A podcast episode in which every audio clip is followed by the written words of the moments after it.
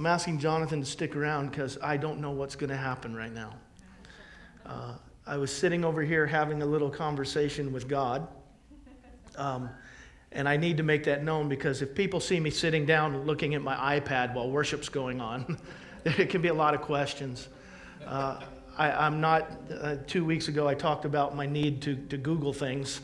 Uh, I was not Googling. I, I, did actually, I Googled the scripture, uh, so I don't want to lie to you. Uh, but I was, I was having a little conversation over here with the Lord that brought my mind to something. Um,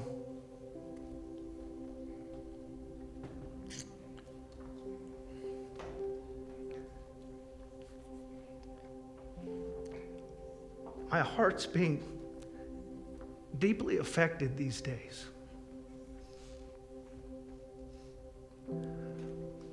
I don't know why. I don't do this, by the way. Ask my people.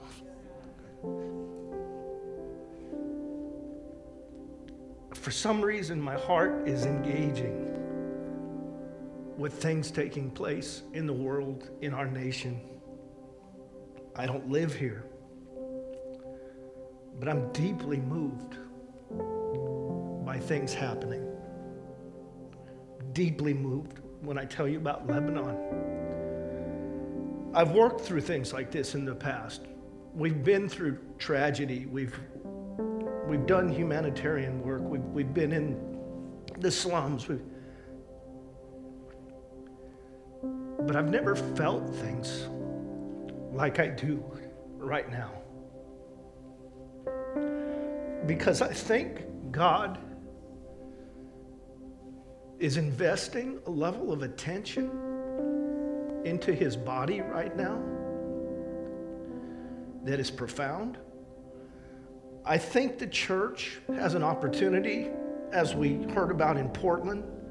And I've received so many emails in the last couple of weeks from friends all over the country, pastors who are in the streets and on the beaches and on the courthouse steps and in front of their city halls. One group of friends is having a, a massive outdoor prayer today in North Carolina for one thing. The mayor of their city contracted COVID 19, he's in bad condition. And so all of the churches are streaming into a park to gather together just to pray for the healing of their mayor. That's the voice of the church. There's an opportunity in America and around the world right now for the body of Jesus Christ to occupy a space that no one else does. People are fighting. We've got the fringe on that side, and we've got the fringe on that side, and I'm not talking about you guys.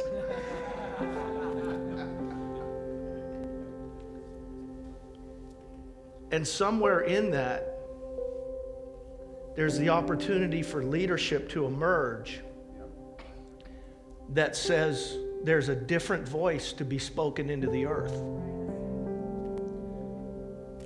Our politics are divisive. Okay. Our society is in turmoil. Okay. These are real things. There's real issues going on. But in my heart cries the cry Blessed are the peacemakers.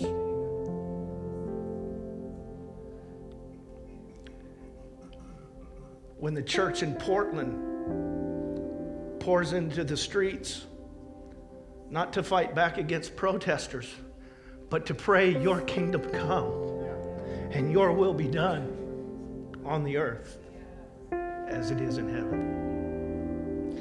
It took me to a passage of scripture.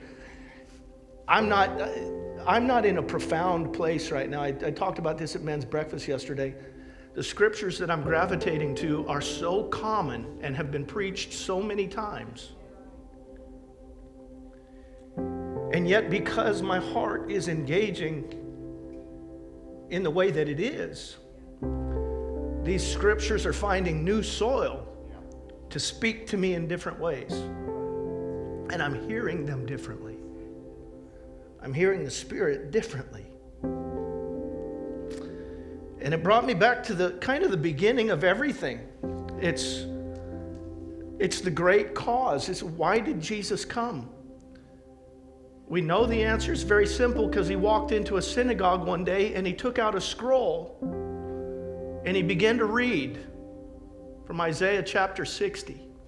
I want to read it to you today from uh, a translation called the Hebrew Bible that I think unleashes a bit of the real sound of the words for us. I want you to hear this. The mighty spirit of Lord Yahweh is wrapped around me. Because Yahweh has anointed me as a messenger to preach good news to the poor. He sent me to heal the wounds of the brokenhearted and to tell captives, You are free. And to tell prisoners, Be free from your darkness. I am sent to announce a new season of Yahweh's grace and a time of God's recompense on his enemies. To comfort all who are in sorrow,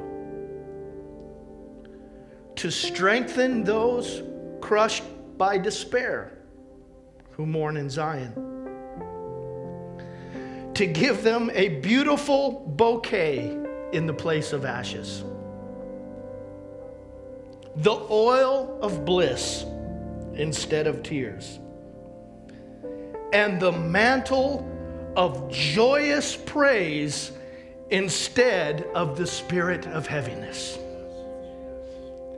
And because of this, they will be known as mighty oaks of righteousness planted by Yahweh as a living display of His glory. That's why Jesus came. We always talk about the fact that He came to save us. He did. Thank God. My life is eternal. I'm secure. I have great hope. It's a very personal salvation. It's awesome. It's honorable. Somebody bring me a tissue there. But the gospel is not simply a gospel of salvation.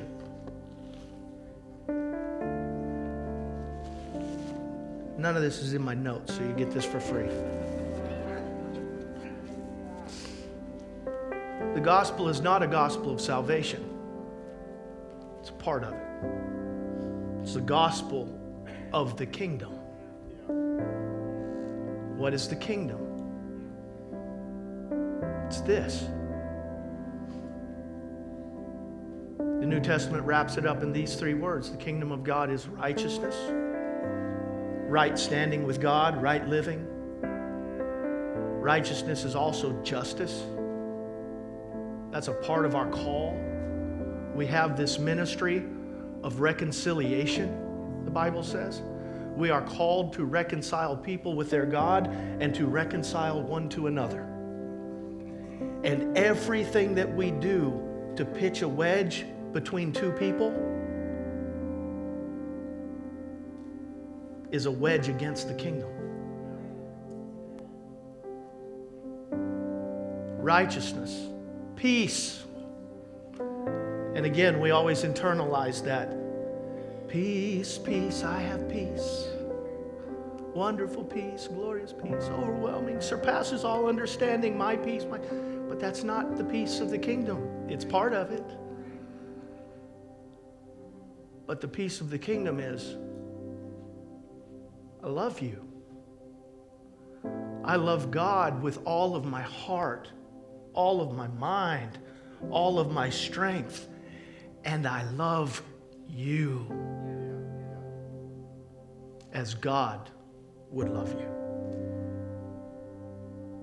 not because you have good ideas, not because you have right religion, not because you have right politics, not because you stand in the same space I do.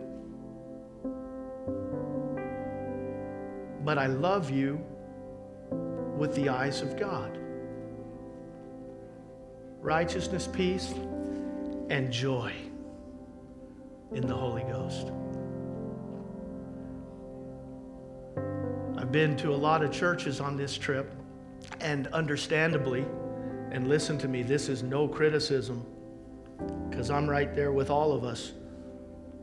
But the reason my mind went to that scripture, the first thing I thought of, I learned it, you know, as a kid growing up, put on a garment of praise for the spirit of heaviness. Put on a cloak of praise in place of, instead of heaviness. And we've been a people stuck in a lot of heavy.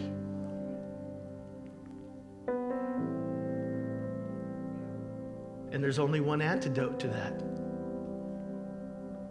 put on the garment of praise.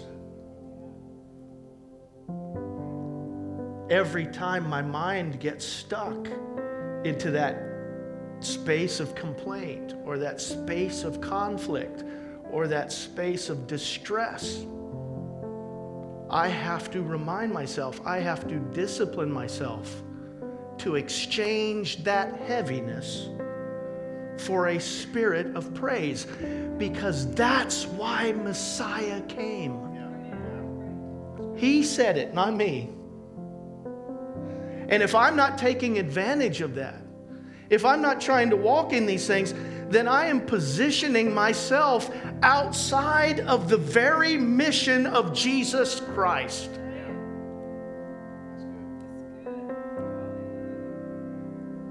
I hadn't, thought about it this way before.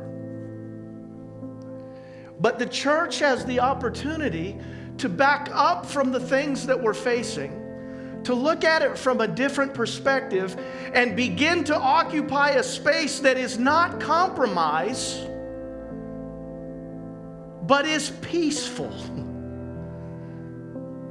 that is uplifting, that is building up and encouraging because as a body and as a nation and as a voice to the world, that's not only who we need to be, but it's who we have the opportunity to be so that we could have the loudest voice that the body of Christ has probably ever had to speak into the earth since the time of Jesus Christ. But that will only happen if we begin to collectively choose to position ourselves there. Remember when Jesus said that he came not to bring peace, but he was going to split up families? Remember that? There's some of that going on because of the kingdom right now. But sometimes we, we look at that passage of Scripture and we think that that gives us some kind of a leeway to be less than a peacemaker. The gospel is going to divide some of us from some other people. When we stand in it, it's going to happen. But the gospel does that work, not us. Our job is to reconcile and to keep calling and to keep calling.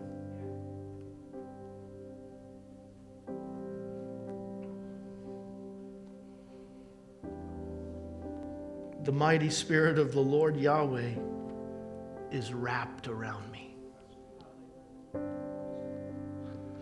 My actual passage for today was for, from another passage in uh, Isaiah you know real well, chapter 40, verse 28. And guys, I'm not going to preach all of this, but I do want to just look at this and maybe jump to the end. It starts out with this phrase. Those of you who were here two weeks ago, thank you for coming back. there must not have been a groundswell of complaint because I was asked to come again. but this will sound a little bit familiar to you. Here's, here's why this passage hit me differently again this time. It starts out with, Don't you know? Haven't you been listening? Last two weeks ago, it, it was a passage, James 4, that started out like this Does the scripture mean nothing to you when it says? I just keep getting hit left and right by this. it's like God's just speaking personally to me and saying, Boy, you've been listening to this for 50 years and you never got it. Don't you know? Haven't you been listening? Yahweh is the one and only everlasting God, the creator of all you can see and imagine. He never gets weary or worn out. His intelligence is unlimited. He is never puzzled over what you do, over what to do. He empowers the feeble and infuses the powerless with increasing strength. Even young people faint and get exhausted. Athletic ones may stumble and fall. But those who wait for Yahweh's grace will experience divine strength. They will rise up on soaring wings and fly like eagles and run their race without growing weary and walk through life without giving up. What this passage means simply is this it, it, it ends with this God never gets weary or worn out. He never runs out of answers or creativity. And because He doesn't, we live in the opportunity to never do likewise. Mm. So, what's our part? There's a slide on there that, that all the way down, probably, it says our part. Here it is. It's one of these profound things again. Here's our part in this wait. Wait. It's, but it's an active waiting. What does the word actually mean here? It means to hope or expect eagerly. I put this up so you can see from my study note, from my uh, Hebrew study help, what it actually means. It means to hope or expect eagerly. And it comes from a root word that literally means this it means to bind something together, to take cords and bind them together. You know how if you take a rope, what a rope is, is strands of fabric that are wound together, right, to make up strength. The Bible tells us that a threefold cord is not e- uh, easily broken, right? Because when those cords bind themselves together, it creates strength multiplied endlessly over what any one of those has by itself. And so when the Bible speaks here of waiting on the Lord, what it's literally saying is you are actively, during this period of time, winding the things together that make the strength of this. And what I think those things are are probably things like prayer, worship, service in the kingdom of God. So that while I'm waiting on the things God has promised, anybody here waiting on anything from God? Just, just curious. Wait on the Lord means to actively do the things you know that create the strength Interesting thing about a rope. Do you know what really makes a rope strong? If you took a piece of rope and you held it out here, and I just did like that, what would it look like? It would just look like a noodle doing that. But you know how it gets strong? You tie a big old heavy weight to the end of it. And when that weight pulls on the cords, those things bind together and they become exponentially strong. And here I've been crying in my spirit to get rid of all the weight so that I can be flimsy again. Just enjoy. But what the Lord is saying is that with the threefold cord, they that wait on the Lord, what's his part? It's to empower us with overcoming strength.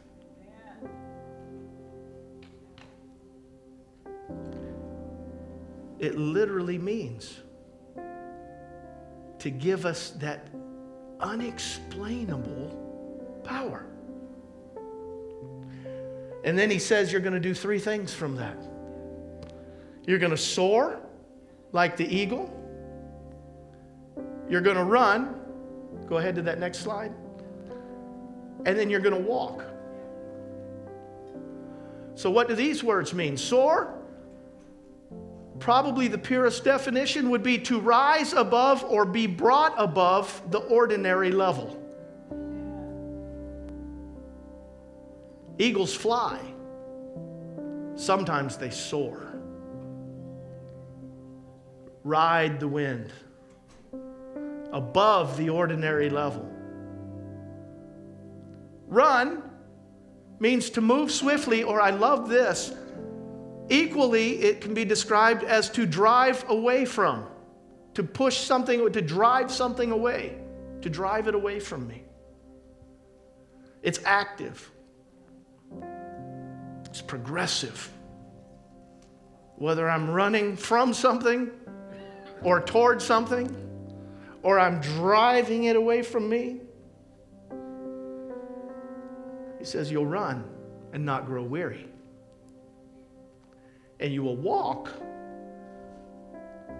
not faint, not fall down. Walk just simply means march, keep the pace. It speaks of stability. So, what we do is sometimes in our Christian life, we, we have to realize that we can live in one or all of these things at different levels, but there are different experiences in this walk. Sometimes we soar in those moments of triumph and ecstasy.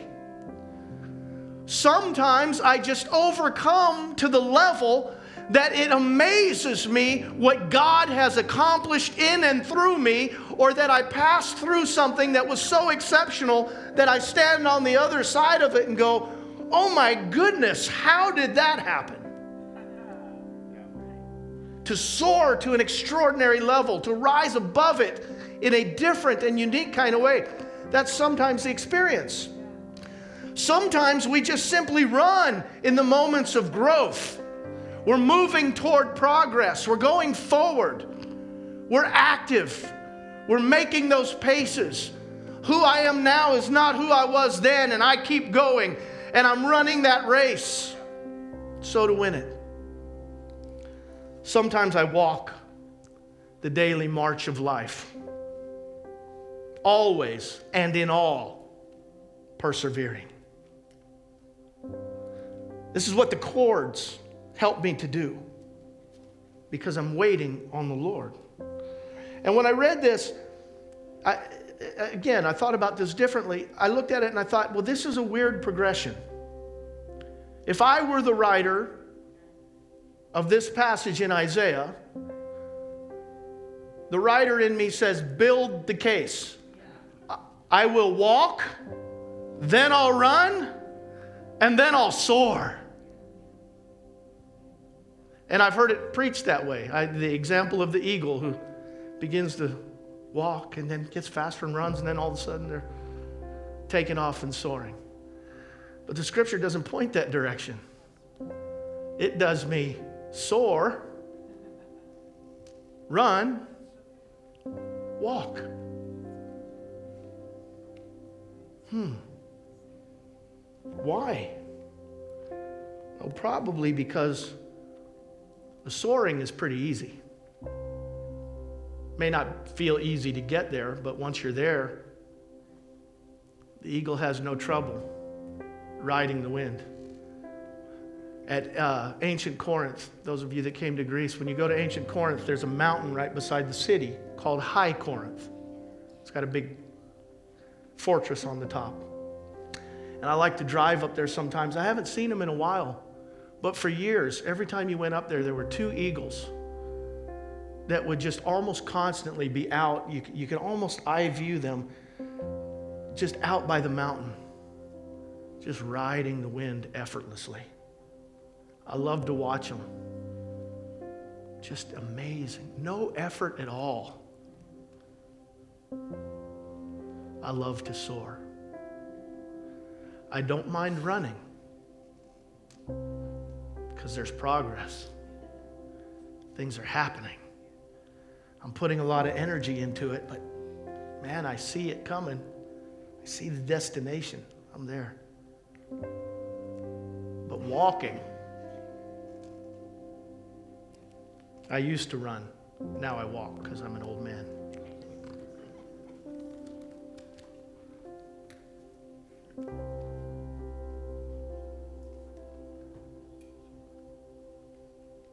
We have a God who told us in the scripture he has no need of us. Actually, said he has no need of anything. And as I've positioned myself over these last weeks, many of you have, have heard me talk about how I want to go home. It's been hard in my spirit not to be able to go home for 12 weeks now. And by the way, many of you have asked or will ask. I plan to go on the 18th. Pray for that. But I've been in a place of not quandary, I, I don't, discomfort, high discomfort. but it's not just because I've been kept from going home. I've actually had a pretty good time here in the States. I've been in Kansas City for almost three weeks now. I haven't spent that much time in one place and who knows how long. And it's given me the opportunity to spend time with some of you and get to know you and to enjoy life with you. Whereas usually, you know, I'm kind of rolling in on Saturday, preaching on Sunday, and rolling out Sunday night to the next place. And I've gotten to spend time with friends and meet new ones here and in other places.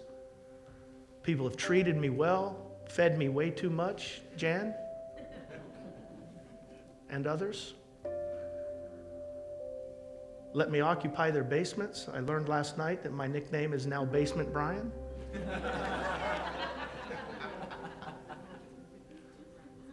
you have to differentiate somehow, right?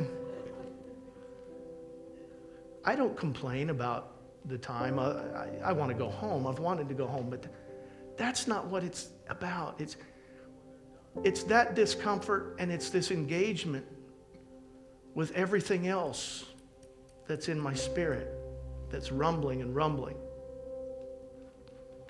Yesterday, when I spoke at men's breakfast, I told them I sat down at my computer and things just began to pour out of my heart, and I ended up with 12 pages of script for a 20 minute men's breakfast. It's, just an engagement that's causing me to be uncomfortable, that's moving me into spaces of angst. Can I, that, maybe that's the right word, angst, with what I see and feel. Not because I'm afraid. Like I preached two weeks ago, I believe we have an enemy and he is baring his teeth.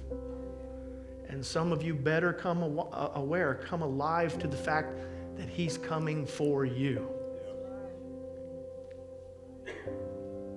But I don't fear Him. Greater is He who is, it. it's still a real scripture, right? Greater is He who is in me than He who is in the world. So come at it. You can't take me. You can hinder me, but you cannot beat me. And I warn you, devils, if you try, greater is he He'll take it out on you. You want to lose some space in the kingdom? Princes of darkness, come against the Spirit of Christ and see what that does for you. I have that sense in my spirit. But within that is this deep, deep cry to see me and you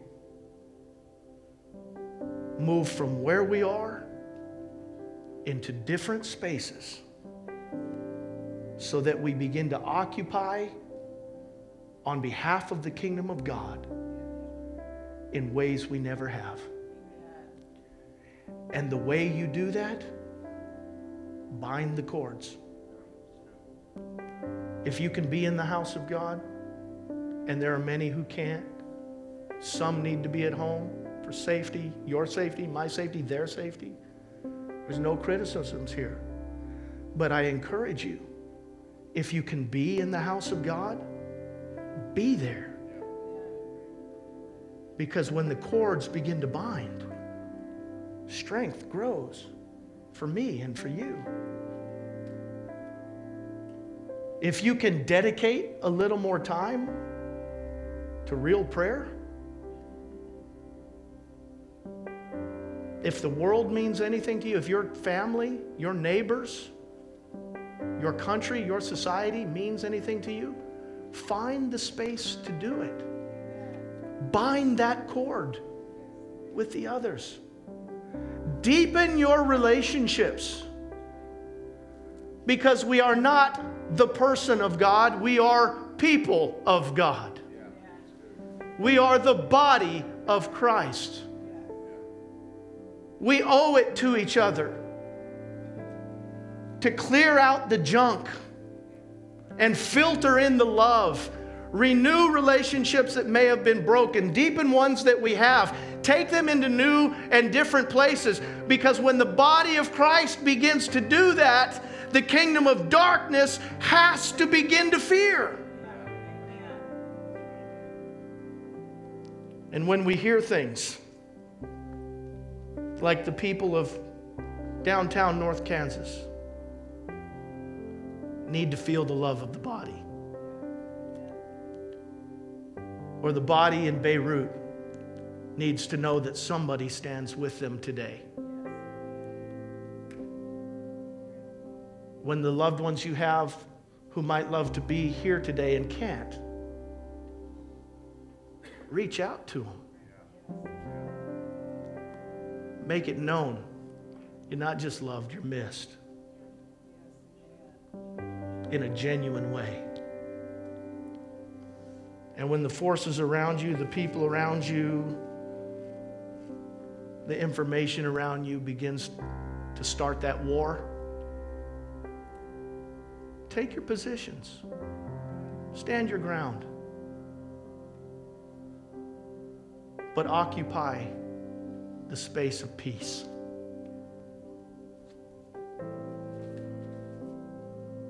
Be a voice in the world today that nobody else is raising. And if we do, the Spirit of the Lord God Yahweh is wrapped around me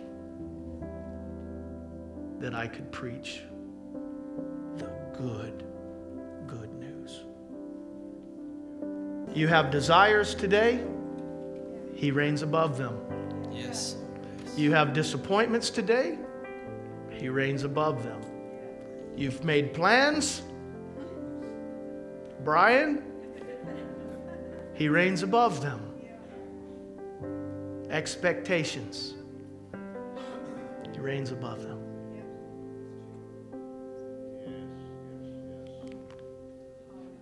How did that scripture start out? Let me go back there. There it is, Isaiah. Don't you know? Haven't you been listening? Take it in a different way today. And let me end reading this as a just a blessing over your hearing. Don't you know? Haven't you been listening? Yahweh is the one and only everlasting God, the creator of all you can see and imagine. He never gets weary or worn out. His intelligence is unlimited. He is never puzzled over what to do. He empowers the feeble and he infuses the powerless, me and you. He infuses us with what? With increasing strength. God be with you. That's right. Amen. Amen. Amen. Put your hand on your heart real quick, just as we wrap up this morning. I just feel like that was just a word that the Lord has sent to us. And you have to receive things from your head to your heart to really grasp them totally. So, Father, right now, as we put our hands on our own heart, I pray, as the Apostle Paul prayed, that the eyes of our understanding would be enlightened today. Father, there's so much greater uh, things that you have in store for the body of Christ, for the church of the living God. That, Lord, that, that, that our eye has not seen and our ear has not heard, but it's beginning to rumble across the earth what the church was even birthed for, what Christ gave his life for. And God, we don't want to miss that, but we want to be smack in the middle of it. And I pray for every one of us here and everybody watching, everyone watching online, that this word would just be planted in the soil of our heart. And God, that we would over this next short season, let it begin to speak to us like never before. And that, God, we wouldn't be a puzzled people, but we would be a people with understanding of the times and the seasons that we're living in. And I pray that you would just blow away the confusion that has been covering our, our, our nation, Lord, that confusion, Lord, the, the, the, mixed reports, Lord, just blow that away that we might have a discernment by the, of the mind of Christ and, and clarity that would allow the peace of God that surpasses our understanding to rule inside of each one of us. God, I thank you for that. We thank you for the word. We, we thank you for Pastor Brian. We pray you you pour back into him, Lord God, today. As he's given out, give back to him, pressed down, shaken together, and running out all over. God, we love you and, and we honor you today for your word to us in Jesus' name. And all God's people said, Amen. Amen. amen.